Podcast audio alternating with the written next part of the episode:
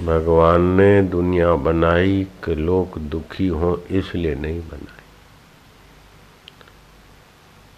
और कोई दुखी रहना चाहता भी नहीं। तो न सृष्टिकर्ता ने दुखी होने के लिए सृष्टि बनाई,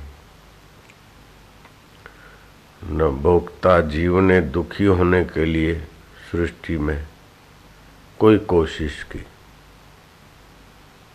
फिर भी लोग दुखी क्यों? परम सत्ता ईश्वर ज्ञान स्वरूप है और चेतन रूप है और वही ईश्वर आत्मा होकर बैठे।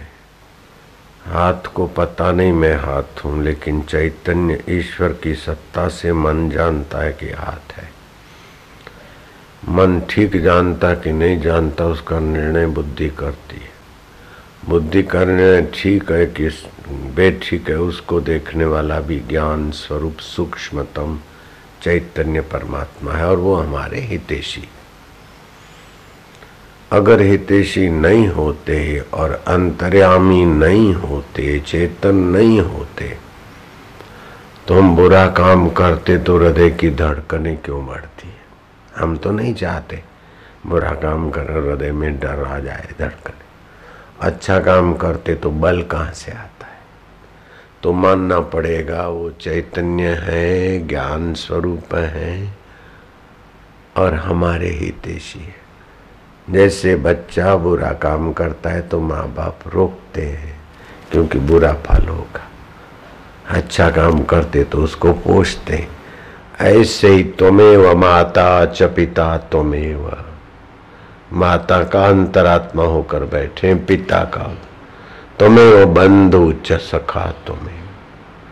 माता, पिता, गुरु, बंधु का अंतरात्मा होकर बैठे परमेश्वर। तुम्हें विद्या द्रविणम, तुम्हें तुम्हें सर्वम मम देव देवा। तुम सर्व रूप में आप हो, मेरे देव हो। तो फिर मैं दुखी क्यों और वो समर्थ सृष्टा, हमको दुखी करना नहीं चाहते, हम दुखी रहना नहीं चाहते, वो हमारे से दूर नहीं है, और उसने हमारी उपेक्षा नहीं की। अगर उपेक्षा करे, कर ली होती तो हम अच्छा काम करें तो हमें फिर अच्छी जगह पर सत्संग में प्रेरित नहीं करता। और बुरा काम करते तो हमारे दिल की धड़कने नहीं बढ़ाता। तो हमारी उपेक्षा भी नहीं की सृष्टा ने हम्म? और हमसे दूर भी नहीं है, और हम दुखी होना चाहते भी नहीं, और वो दुखी होना, दुखी करना भी नहीं चाहते, फिर भी लोग दुखी क्यों है?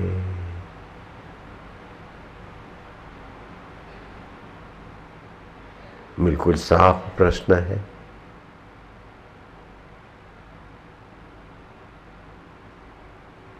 जैसे मैंने प्रश्न किया, कई बार लाखों लाखों लोगों ने सुना है, करोड़ों लोगों ने सुना है। बुद्धि खाती क्या है? बुद्धि पीती क्या है? बुद्धि का वास्तविक स्वरूप क्या है? तो कई लोग अंट संट जवाब भेजते रहते आज तक सच्चा नहीं मिला। बुद्धि ज्ञान को खाती है, प्रेम को पीती है। इस प्रकार का बुद्धि हरी रस खाती है, प्रेम रस पीती है। ये सब शास्त्रीय उत्तर नहीं है, अपना काल्पनिक उत्तर है। बस बात का समाधान, सच्चा समाधान मिलेगा वेद शास्त्र महापुरुषों के अनुभव के अनुसार। बोले, दुखी कौन है कि जिसे विशाल तृष्णाएँ है? सुखी कौन है जिसे तृष्णाएँ नहीं है? आत्मा में संतुष्ट मूर्ख कौन है? जो जगत को सच्चा मानकर वहाँ सुख खोजता है। बुद्धिमान कौन है जो सत्य को खोजकर उसमें विश्रांति पाता है? और पूर्ण सुख को पा लेता है, पूरा प्रभु आराध्या, पूरा जाकर नाम। अपने आप का शत्रु कौन है? बोले, संसारी चीज़ों में सुखी होने के लिए विषय, विकार, झूठ, कपट, बेईमानी करे। वो अपने आप का दुश्मन है। फिर उसी में लोबियाँ बनती, राग, द्वेष, निंदा, वो अपने आप के दुश्मन लोग ही बनाते। अपने आप का मित्र कौन है जो अपने आत्मा की शरण जाता है? आत्मे आत्मनो बंधु आत्मे रिपुरात्मना ये शास्त्र आया गीता है बंधुरात्मनात्म तस्य ये नात्मत्मना जिता, अनात्मनस्तु शत्रुते वर्ते तात्म शत्रुवत जो अनात्म वस्तु है, परिवर्तनशील है, परिस्थितियाँ, उसमें जो अपने को खपाता है, सुखी होने के लिए, सेवा के लिए लग जाए तो अहोभाग्य है। लेकिन सुखी होने के लिए, अहम पोषने के लिए, कुछ बन के दिखाने के लिए, अपने आप का दुश्मन है। आत्मे पर, आत्मा परमात्मा की सत्ता पर पर्दा डाल दिया और अपने मैं से कुछ बनकर दिखाना चाहता। तो भगवान दुखी करना नहीं चाहते, हम दुखी रहना नहीं चाहते, फिर क्यों दुख है? भगवान ने उत्तर दिया, अज्ञान न आवृतम ज्ञानम। अज्ञान से उनका शुद्ध ज्ञान ढक गया। शुद्ध समझ ढकी हुई है। और सुनाने वाले गुरु सुना सुना के थक जाए, फिर भी इतना ढक के रखे हैं कि वो अज्ञान छोड़ना ही नहीं चाहते। राग छोड़ना ही नहीं चाहते, द्वेष छोड़ना ही नहीं चाहते, कपट छोड़ना ही नहीं चाहते, बेईमानी छोड़ना ही नहीं चाहते, धोखा छोड़ना नहीं चाहते, ऐसे अभागे लोग ही दुखी रहते हैं। अज्ञाने न आवृतम ज्ञानम। तेन मोहंती जनतवा। श्री कृष्ण ने गाली दी ऐसे लोगों को। जनतवा, जीवड़े बिचारे। जैसे माँ हमारी बेवकूफ़ी पर नाराज़ हो जाए कि मुँह है, मूर्ख, गधेड़े। तो गधेड़े बोल देती है तो सचमुच गधा बनाने को नहीं बोलती, बेवकूफ़ी छुड़ाने को बोलती। ऐसे ही भगवान ने जनतवा कह दिया। तो हम जंतु की नहीं भटकते रहे विकारों में इसलिए नहीं कहा, जरा सावधान हो जाए।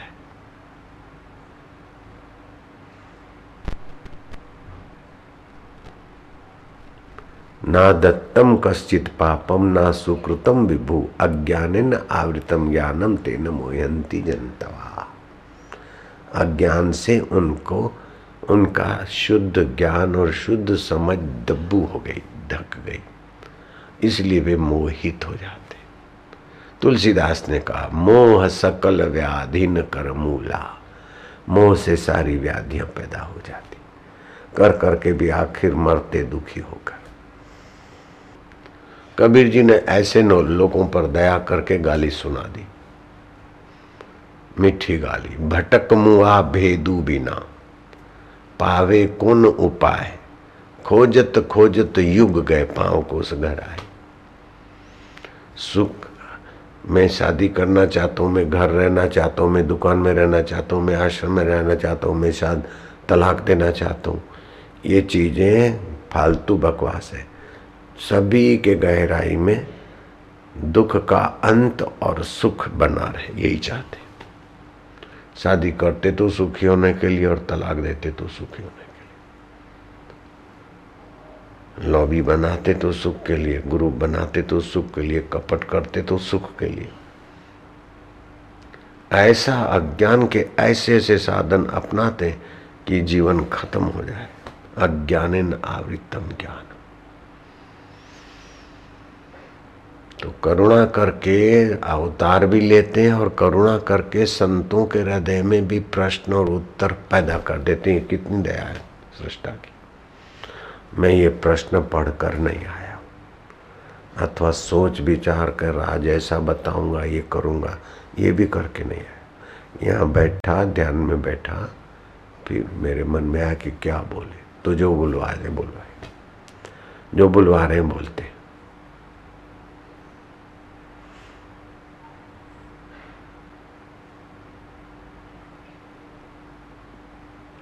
तो ये अज्ञान मिटाने के लिए भगवान के वेद हैं, शास्त्र हैं, फिर अवतार हैं और संतों का संग है। फिर भी हम जब तक नहीं चाहेंगे, तब तक शास्त्र, वेद, भगवान और संत क्या करें? बोले, भगवान तो दयालु है, संत दयालु है। तो हमको ज़बरदस्ती क्यों नहीं उससे बचा लेते? अगर हम झूठ बोले तो मेरी जीभ को पैरालाइज हो जाए तो मैं झूठ बोलना बंद कर देता हूँ। भगवान समर्थ है। अगर मैं बुरी नज़र से देखूँ तो मेरी आँखें की रोशनी चली जाए तो ऐसे दस, बीस, सौ, दो सौ को होगा तो सब अच्छे बन जाएँगे। अगर कोई रुश्वत लेता है तो उसके हाथ काँप काँप के पैरालाइज हो जाए तो रुश्वत बंद हो जाएगी। ऐसा भगवान क्यों नहीं करते? और लोग भगवान होते हुए और भगवान कहते हैं कि जो भूतों को, प्रेतों को, पितरों को, अन्य देवताओं को मानते हैं तो उनकी श्रद्धा भी मैं दृढ़ करता हूँ और देवता और पितरों के और उनके तरफ़ से उनके मनोरथ भी मैं पूर्ण करता हूँ। तो काय को भगवान हमारे को भूतों में, प्रेतों में उसमें लगाते, अपनी और क्यों नहीं लगा देते? ये सवाल है। भगवान ने चौरासी लाख योनिया तो जैसा उन्होंने नियम बनाया, उस प्रकार सब। जैसे एकादशी के दिन चावल खाने से भी शारीरिक और मानसिक पाप लगता है, शारीरिक बीमारी होती। ग्यारस के दिन चावल नहीं खाने चाहिए। शास्त्र में भी ये बात आती।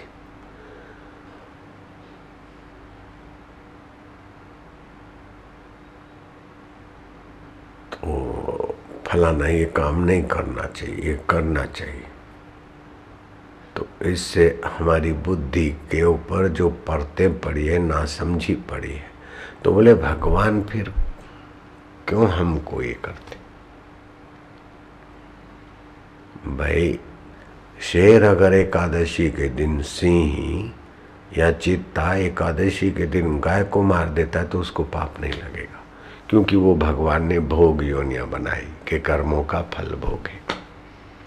लेकिन मनुष्य जीवन भोग योनि नहीं है। देवताओं का जीवन भी भोग योनि है कि स्वर्ग का भोग भोगे।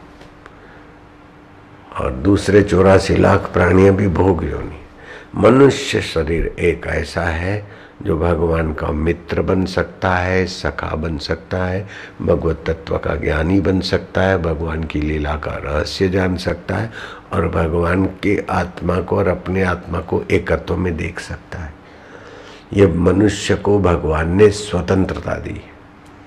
तो जैसी उसकी रुचि हो, जैसी उसकी परम स्वतंत्र तो मनुष्य को भगवान ने स्वतंत्रता दी है। अगर झूठ बोले और पैरालाइज कर दे तो स्वतंत्रता कहाँ रही?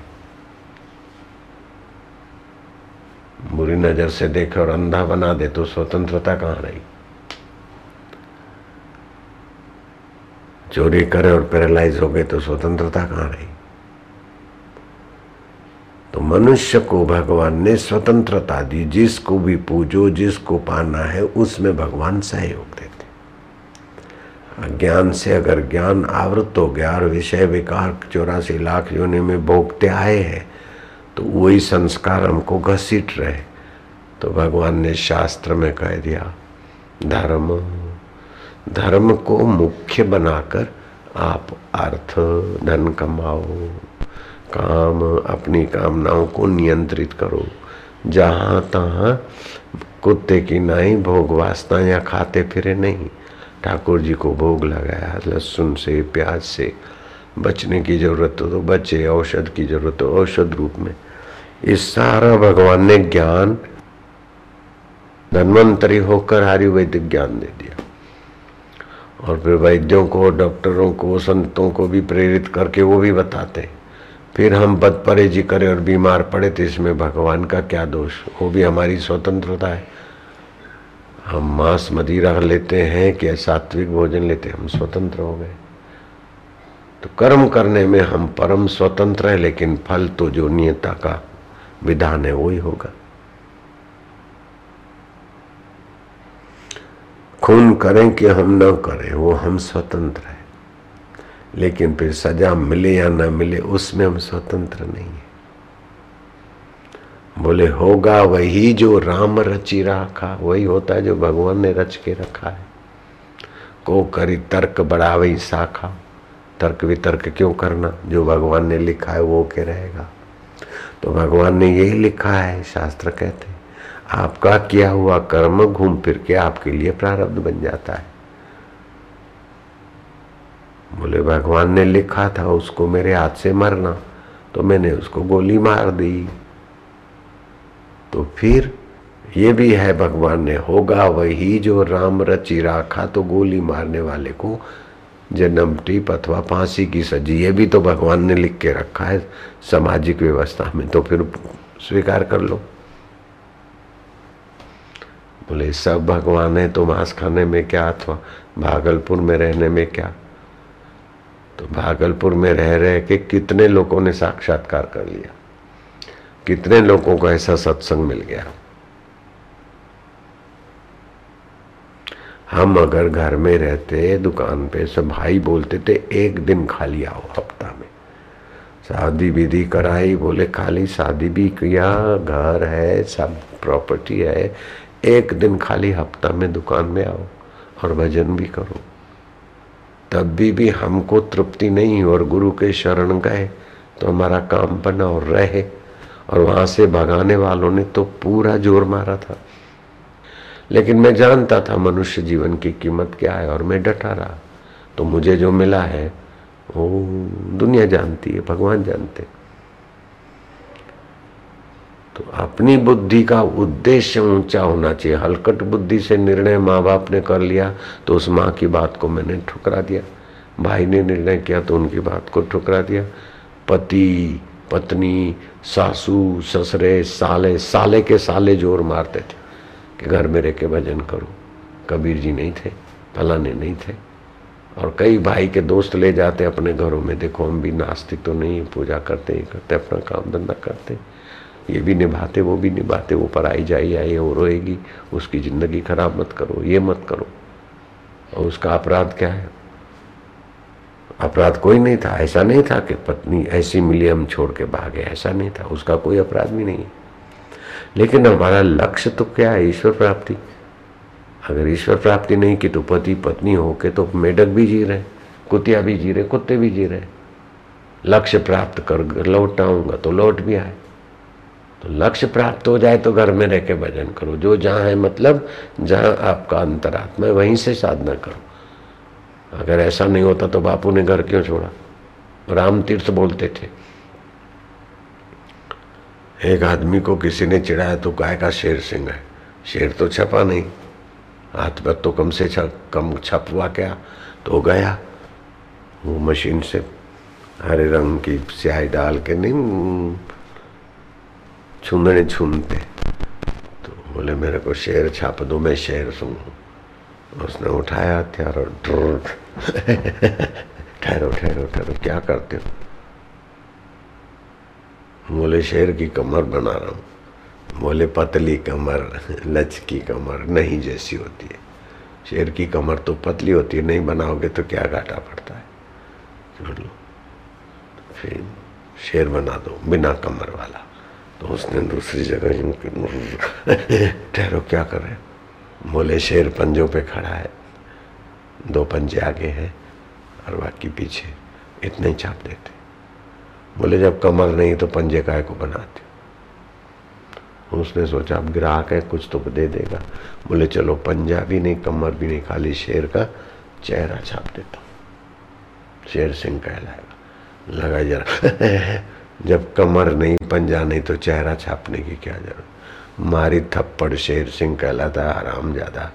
जरा सा कष्ट तो सह सकता नहीं, और बाने मनाता है दुनिया भर के। मूर्ख है, अज्ञान न आवृतम ज्ञानम तेन मोहंती जनतवा। विमोहित हो जाते, शरीर को महत्व दे देते, वाहवाही को महत्व दे देते। अरे मान, अपमान, निंदा, स्तुति साप साते हुए भी ईश्वर के रास्ते चल देना चाहिए। कौशल्या महारानी को जो सुविधा थी तुम्हारे आगे क्या है? राजा भरतरी को घर में रह के भजन करने की जितनी सुविधा वो रख सकते थे, तुम्हारे आगे दस जन्म में भी नहीं हो सकती। फिर भी चले गए ना? जहाँ साधन भजन होता है, सत्संग मिलता है, गुरु का सानिध्य मिलता है, वहीं गए। हम भी वहीं गए। अहमदाबाद में कितने लोग हैं? तीस, पैंतीस लाख है। कितने बापूजी बने? इतना अकल नहीं है। तो जब पाप ज़ोर मारता है ना, आदमी कुतर्क करके, श्रद्धा तोड़ के अपनी तबाही की तरफ़ जाता है। तुलसी पूर्व के पाप से हरि चर्चा न सुहाय जैसे ज्वर के ज़ोर से भूख विदा हो जाए। जैसे बुखार ज़ोर पकड़ता ना तो भूख मर जाती है। ऐसे कोई दुष्कृत्य ज़ोर पकड़ता ना तो आदमी की जिज्ञासा, अच्छी जगह रहने की सूझबूझ नाश हो जाती और श्रद्धा तोड़ने वाले तो पद पद पे मिलते। कबीर जी के लिए लोग क्या बोलते थे? नानक जी के लिए क्या नहीं बोले लोग? कृष्ण के लिए क्या कमी रखी? बुद्ध के लिए क्या कमी रखी? अरे बुद्ध के बगीचे में से तो वैशा की लाश निकली। जो वैशा बोलती थी कि मेरे को बुद्ध जैसा ग्राहक मिल गया, इसीलिए अभी मैं यहाँ नहीं रहती हूँ, जेतवन में ही रहती हूँ, जहाँ बुद्ध रहते। और फिर बुद्ध, वो विरोधियों ने ऐसा किया और ऐसा कुछ लंबी कहानी। फिर भी आज तक बुद्धिज्म चल रहा है। महापुरुषों की निंदा हुई या किसी ने अपनी अपनी कल्पना कही। और एक बात आदमी बोलता है, दो बोलते, दस बोलते, सौ, हज़ार बोलते तो लगता है कि सच्ची बात होगी। तो उस समय सच्ची बात करके कितने लोग खाई में जाके गिरे। लेकिन बुद्ध तो तरे, सालू का मलू का तरे। कबीर जी की निंदा सुन के कई लोग खाई में जाके गिरे, अश्रद्धालु के। तो संत महात्मा को कबीर ये सलूका मलुका को कबीर जी ने कहा कि भाई वो वैशा बोलती है, मैं उसके बिस्तर पे था। दारू वाला बोलता, मैंने दारू पिया, ये सब बोलते, सब लोग जा रहे, तुम क्यों नहीं जाते? बोले, आप दारू पीते कि नहीं पीते, वो हमारा देखने का अधिकार नहीं। वैसा सच बोलती है कि झूठ बोलती, भले सच बोलती। लेकिन आपके द्वारा हमको ज्ञान मिलता है। आपके दर्शन से हमारी सूझबूझ बढ़ती। आपसे हमको लाभ होता है। मिठाई वाला अगर कुरूप है, लेकिन उसकी मिठाई बढ़िया हो तो क्या हम नहीं लेंगे? खिलौने वाले अपने घर में खिलौना नहीं रखता है तो क्या उसके बनाए हुए खिलौने हम नहीं लेते क्या?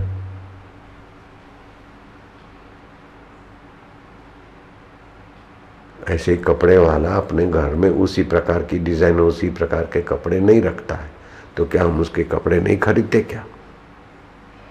ये तो दुर्बुद्धि लोगों का है कह रहे संत ऐसे हैं, फलाने ऐसे हैं, कथा वाले ऐसे हैं, फलाने ऐसे ऐसे करके निंदा करके नरक में पड़ो। भगवान राम के गुरु, योग वशिष्ठ में लिखा है कि राम जी मैं बाज़ार से गुजरता हूँ तो मूर्ख लोग मेरे लिए क्या क्या बोलते हैं, मुझे सब पता है। मैं हाथ जोड़ के प्रार्थना करता हूँ उस जमाने में। द्वापर युग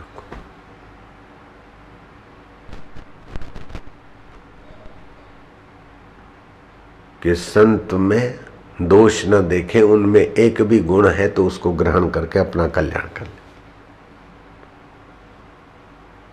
ये मिठाई वाला खुद मिठाई खाता नहीं पला नहीं नहीं कहता तो मिठाई की दुकान पे से मिठाई नहीं लो। दूध वाला खुद दूध नहीं पीता है, लो तो उसका दूध मत खरीदो। ये तो ऐसे नालायक लोगों के तर्क हैं जो बोलते, गाय तो सवारी के काम नहीं आती, क्या रखना गाय? और घोड़ा दूध नहीं देता तो घोड़े का क्या काम? हाथी तो बहुत चारा खाता है और चौकी नहीं करता तो हाथी का क्या काम?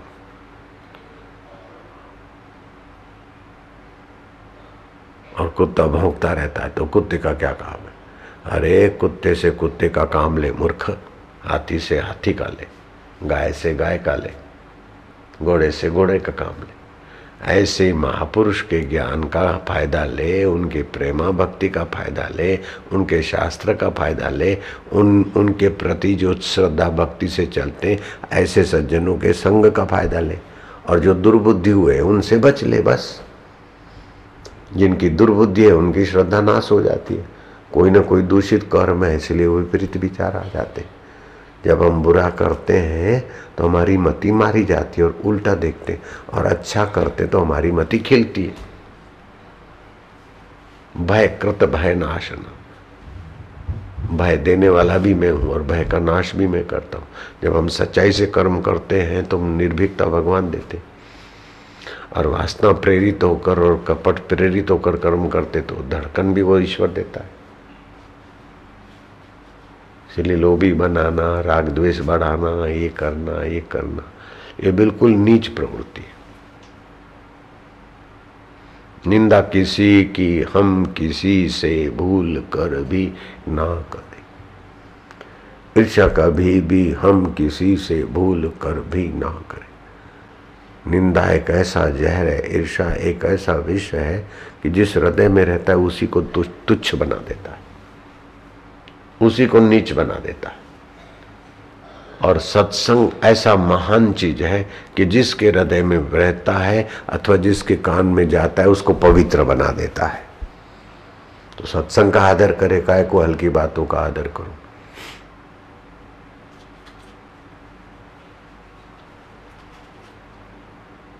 सलू का मलू का डटे रहे। और अरे गरे भाग गए तो कबीर का क्या बिगड़ा? मेरे गुरुजी के यहाँ से कई आए, कई भाग गए। तो मेरे गुरु जी का क्या बिगड़ा? और मैं सब कुछ सहन तो क्या करना है? कोई सहन नहीं किया। वो तो उनकी कृपा थी, जिन्होंने भी मेरे को भगाने के लिए करा। उनकी कृपा थी मुझे मज़बूत बनने का अवसर दिया। तो मैं डटा रहा तो मुझे घाटा क्या पड़ा? तो गीताकार ने कह दिया, आत्मैव आत्मनो बंधु अपने आप का बंधु है। और अपने आप का दुश्मन है। अगर संसार की सत्य बुद्धि करके शरीर को मैं मानकर संसार में सुखी रहने को होता है तो अपने आप का दुश्मन है। विषय विकारों में, व्यवस्था में, आयुष मज़े लेने में तो अपने आप का दुश्मन है, गीता ने कहा। तो दूषित अन्न अथवा दूषित व्यवहार से हमारी बुद्धि विषय विकार और संसार में जाती है। और पवित्र अन्न और पवित्र कर्म से हमारी बुद्धि पवित्रतम ईश्वर के तरफ़ जाती। तो कौशल्या जी के पवित्र कर्म थे। पवित्र अन्न था, पवित्र चिंतन था, इसलिए कौशल्या जी उतर गए हमारे भाई हमको समझा समझा के थक गए। देखो हम जैसे रहते, भजन करते, कई लोग समझाते थे। लेकिन हमारी कोई ईश्वर की कृपा थी, हम सात्विक अन्न खाते थे। अच्छे लोगों का संग करते थे, अच्छी पुस्तक पढ़ते थे। तो हमने निर्णय किया तो हमको घाटा क्या पड़ा? हमारा भविष्य क्या खराब हुआ? पत्नी को छोड़कर गए, माँ को छोड़कर गए, घर बार छोड़कर गए, वो बर्तन मांजते थे, लोगों के दुत्कार सहते थे दो दो सौ लोग आते, चोर डाकू समझ के, हथियार लेके मारने को आते, सब सहा तो हमारे को घाटा क्या पड़ा? आप लोगों को तो इतना सहना भी नहीं पड़ेगा, हम तो ईश्वर की खोज में मन माने। साधन भजन करते थे, आपको तो मन माना करना नहीं है, खाली जो बताना है उधर ही सीधा जाना है। हमको तो भटक भटक के फिर मिला। आपको तो भटकने का भी तो नहीं रहा।